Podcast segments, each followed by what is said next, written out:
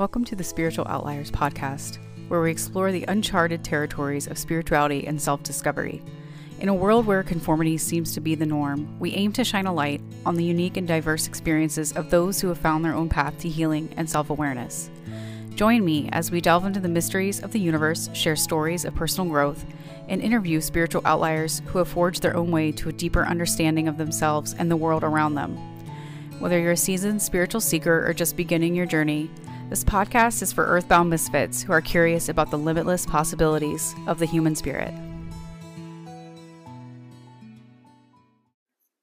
Welcome back, Spiritual Outliers.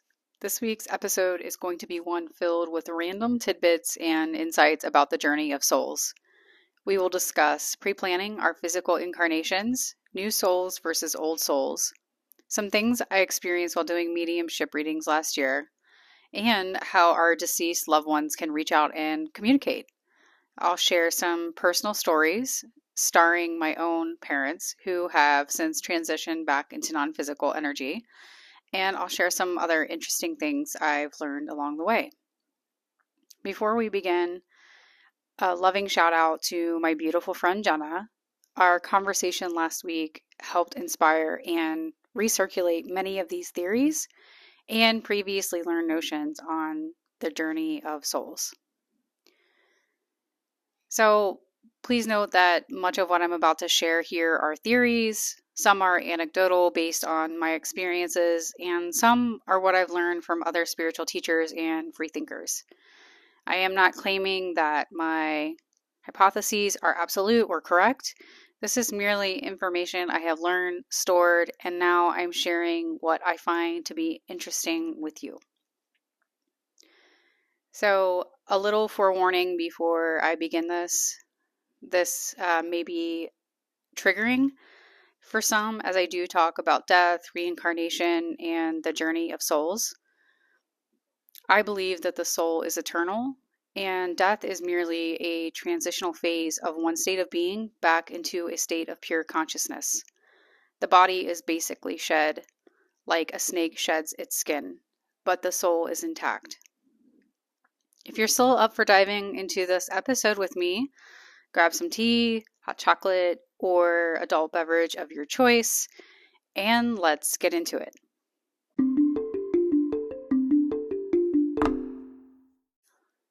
Old souls and new souls.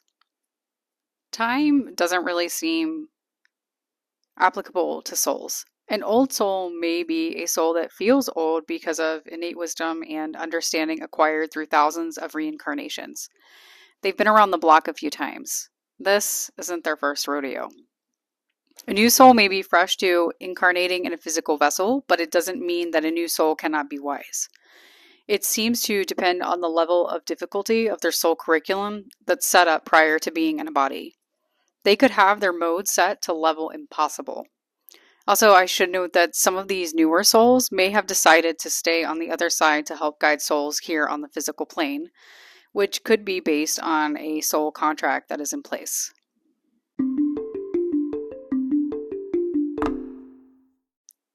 The truth about prior incarnations and pre planning our lives from the other side. There's this glorification of past life experiences in New Age spirituality. Like, I was a shaman in a past life, I was an ancient Egyptian queen. And that may be true. I'm not denying the existence of these potentialities, but the commonality of which I see this regurgitated over and over again, how we glorify our past existences is kind of shocking to me. Yet, realistically, I feel we were all probably like a piece of shit in some previous incarnations as well. If the soul is to have a well rounded perspective and understanding of playing the villain versus the good guy, and anywhere in between the two, we have to play an array of different characters. For example, we may have a soul contract in place with someone in our soul group that states in our last incarnation we were brother and sister. Now, in this incarnation, we are father and daughter. Swapping roles is not a punishment, it's a glimpse into a different perspective. It's quite literally walking in someone else's shoes. If we were all actors in the play of life, then we are all here to play different characters. I read a really awesome article on Medium titled Life is School for the Soul. There is so much I wish to share from this piece, but since I can't read it in its entirety for this episode, I will leave a link to the article in my show notes if you wish to read it. So he is quoting someone else's work here, Whitefeather, I believe, in what I'm about to read, but it's worth mentioning because it illustrates my point. We have, to varying degrees, pre planned much of our experience and our experiences with other souls while in a physical body before we ever incarnate into a, a vessel. As many souls as there are on this planet, there are as many unique blueprints for existing on this earth. And you may ask, well, which is it? Do we create before or during our life, since that brings law of attraction into the equation? But I think it's both. I think some souls have given themselves complete freedom and autonomy to create as they go, while some souls have created destiny points or fated situations, all dependent on the special curriculum they have put into place for themselves. So, as promised above, this is the quote as originally stated by Whitefeather in Marcus's article, which I will leave a link to in the show notes. What if every single person you meet in your life you've met before in other lives? Imagine that for a moment, just for fun. No one is a stranger. Everyone is a soulmate acting out every conceivable sort of relationship. It is like taking two actors and putting them on a stage, then giving them a few hundred different plays to act out together. In one play, actor A is a father and actor B is a daughter. In another play, actor A is a soldier and actor B is also a soldier who happens to kill actor A. In another play, actors A and B fall in love and have seven kids. In another play, actors A and B never meet until right before they die. In yet another play, actor A is a wife who is beaten by her husband, who uh, happens to be actor B. In still another life, actors A and B end up being a songwriting team as well as gay lovers who write several Broadway musicals together. Then there is the life A and B live together in the jungles of Sumatra. It was primitive times, and A and B were hunting together. A slipped on a steep ledge on the side of a mountain and breaks his leg. Actor B is afraid to climb down to save A, and he leaves A to die. So, if there's someone in our lives who appears to be an enemy, they may have been our lover, in another play, another life. And our lover may have been our slave master or murderer in another life. If someone trusts us completely, they may have betrayed us in another life, and those who betray us may very well have been betrayed by us before. So that was the quote by Whitefeather. And then I'd like to bring into play Dolores Cannon's work. And her life's work was primarily around past life regression and hypnosis. She stated So each round in the game is when you are alive here on Earth. Your spirit is here playing the game. Then, when you die, that is the end of that particular round. If you decide you want to play another round, then you are born again. Or if you want to drop out for a round or two, then you do. And time passes. And later on, if you decide you want to play another round of the game, you are born again. And so the cycle repeats.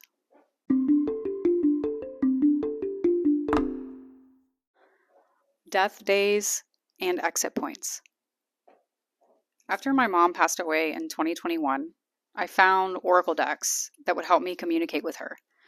When I figured out that I was finding a lot of healing through this process, I wanted to pass it along to others. So I briefly began a TikTok to do mediumship readings for others who were struggling with their own grieving process. The TikTok was aptly named Grief Relieved. The account no longer exists, by the way, because I decided one day that it was no longer what I wanted to do, but it was deeply fulfilling for the several months that I did it. In one particular reading, I received the card. I had to leave that way. And I tried my best not to be triggering while delivering the message. To be honest, it was difficult to say this knowing the sensitivity of the matter. I received a lot of kickback from this message in the comment section. For some, the message brought relief, but for some, it fueled their anger and inability to move on because their loved one died due to the malevolent actions of others. Keep in mind the story that I just read because I think it puts the story in perspective. But in the comment section, I received some kickback about what I had said. In one particular case, the deceased loved one had been killed via a vehicular hit and run. The perpetrator had never been brought to justice.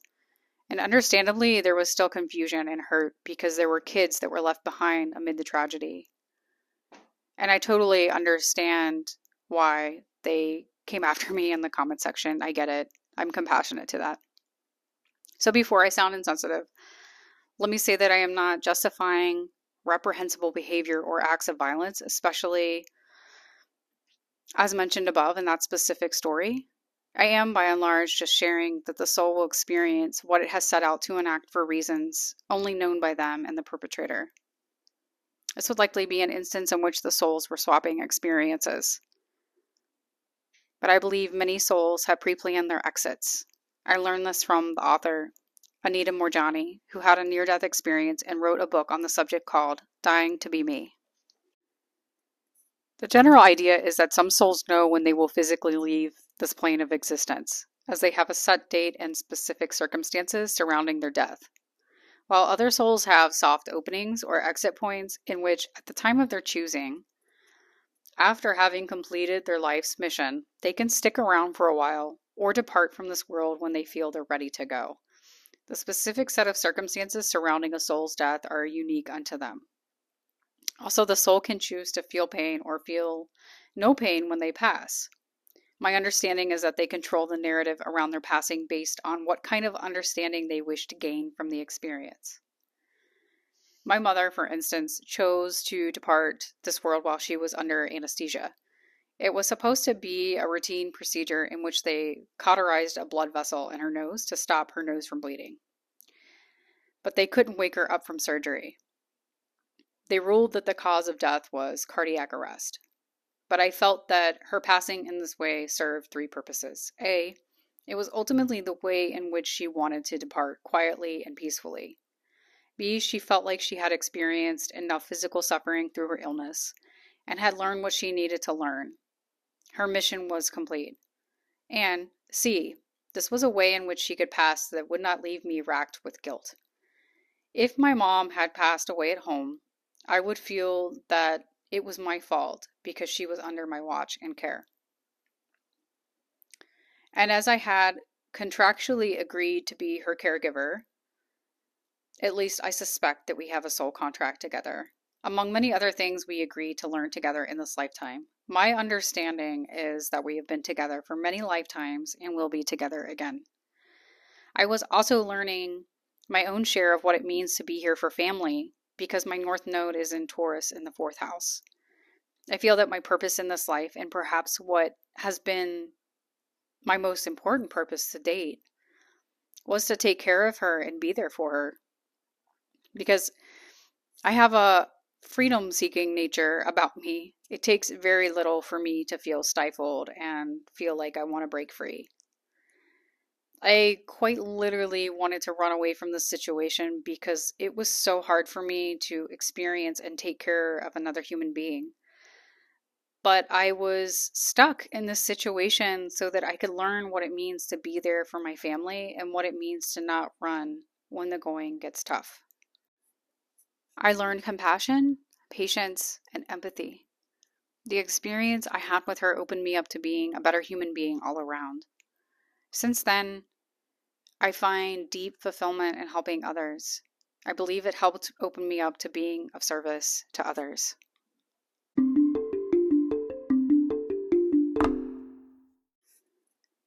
On the subject of passing from this world to the next. From the book Journey of Souls by Michael Newton, he says Regardless of their state of mind right after death, my subjects are full of exclamations about rediscovered marvels of the spirit world. Usually, this feeling is combined with euphoria that all their worldly cares have been left behind, especially physical pain. Above all else, the spirit world represents a place of supreme quiescence to the traveling soul. Although it may at first appear we are alone immediately following death, we are not isolated or unaided. Unseen, intelligent energy forces guide each of us through the gate. So, my understanding as it relates to the act of departing this world is that we are joined by loved ones who have already passed to greet us on the other side.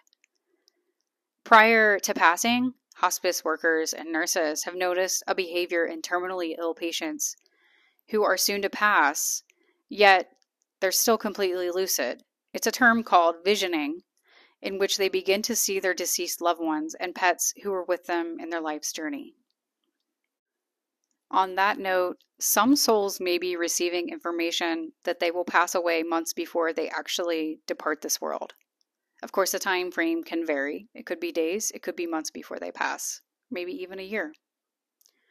When my father passed away in November of 2002, months before I was supposed to graduate high school, he was getting his financial ducks in a row, so to speak. He paid off the house and other debts, all the while he was advising my mom that should anything happen to him, she should sell the house. We both discussed it after his passing and agreed that he knew that he would be passing soon, but he never conveyed that to us. Fast forward to mid 2021, months before my mom departed, I was receiving oracle cards that said something to the effect Tell your loved one how much they mean to you while they're among the living. I remember thinking, hmm, that's interesting. Could it be that mom will die soon? No, I don't think so. She'll be here for a very long time, at least a few more years. But I was in denial. I didn't really want to believe that she was going to pass soon. However, I really took note of what she was listening to. She would play Fields of Gold by Sting. That was one song.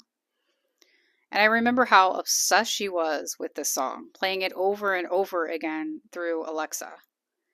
And I remember having the distinct thought when she's gone, this will be a song that I listen to and remember her by. To this day, I hear it randomly in my Spotify playlist, and more recently, I heard it while in a grocery store in Florida. And I'll share another experience with another song that has meaning for my family here in a bit.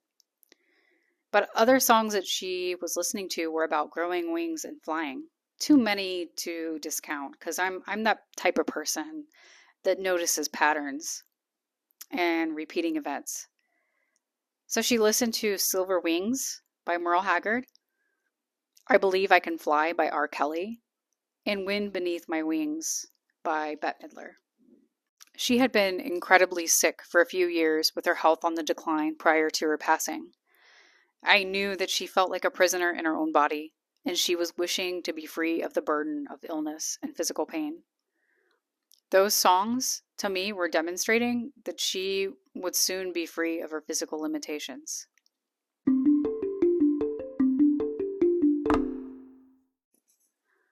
The dead have ways of communicating with us in the physical realm. After my dad had passed away, whenever my mom would get in the car, this is prior to her own passing, but whenever she would get in the car and the radio would be playing, she would hear the song Every Breath You Take by Sting. And you're probably like, well, that's a creepy song about stalking, and that's true. It is. but the lyrics were pretty chilling and compelling that he was talking to her from beyond the grave. And I'm sure you probably know the song, but I'll read a few of the lyrics. Oh, can't you see? You belong to me. How my poor heart aches with every step you take. Every move you make, and every vow you break, every smile you fake, every claim you stake, I'll be watching you. Every move you make, every step you take, I'll be watching you. To her, it was his way of telling her that he could still see her and he was still with her. The frequency of which the song would come on the radio as soon as she turned on the car was really hard to dismiss as mere coincidence. Then one day we experienced this phenomenon together. So many years ago, my mom and I had flown into Florida for a family trip to visit my aunt. One evening, we were all getting into different cars to drive to a bar on the beach. My mom and I were sitting in the back seat together. So my aunt, not knowing the story about the song, and by the way, the radio was not on, my aunt slid into the driver's seat and she began singing the song Every Breath You Take by Sting. My mom and I immediately looked at each other in absolute amazement by what had just taken place. We knew that my dad was coming through my aunt that day. My deceased mom also found a way to speak with me in early 2022, and I will share this story. So, recycling gets put out every other Friday, and usually my partner puts it at the end of the driveway as one of his spousely duties, and I am so grateful for that. But one day I decided I wanted the extra steps on a particularly nice day in March, which is kind of a rarity in Ohio during that month. March can be really crazy with the weather. But it was like a little internal nudge to roll the recycling can down to the end of the driveway. Nothing crazy. So when I began walking back up the driveway, I happened to look to my right and saw something red sitting on the lawn. Assuming it was just trash, I got closer so I could pick it up. It turns out it was a deflated heart balloon that says, I love you. I immediately began bawling because I knew in my heart that it was a message from her. There was absolutely no denying it. Like if I picked up the trash from the yard on a regular basis or put the recycling down every other Friday, I might say it was just totally random and doesn't have any meaning. But I know better. I know. I can't explain how I know. I just knew that it was like a nudge from perhaps my mom to take the recycling down and get a message from her. What I feel is that sometimes we get subtle nudges that feel like our own intuition, when in actuality we are being guided by a loved one on the other side so they can get a message through. This has happened to me several times where I get nudged to go do something that seems totally unrelated to my loved one, and then I get a message. But I hope that this continues. I hope that I continue to get more messages. So if you have these subtle or weird nudges to go somewhere or do this or talk to someone, like follow it. You might be surprised where it leads, as it may end up being what you need to hear from someone who is no longer on this plane of existence anymore.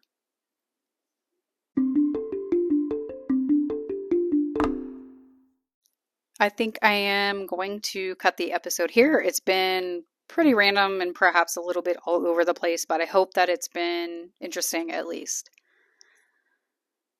If you're new here, please subscribe to my podcast and share it with someone you love. Thank you so much for being here with me, Outliers. I appreciate your presence here. I will see you next Friday.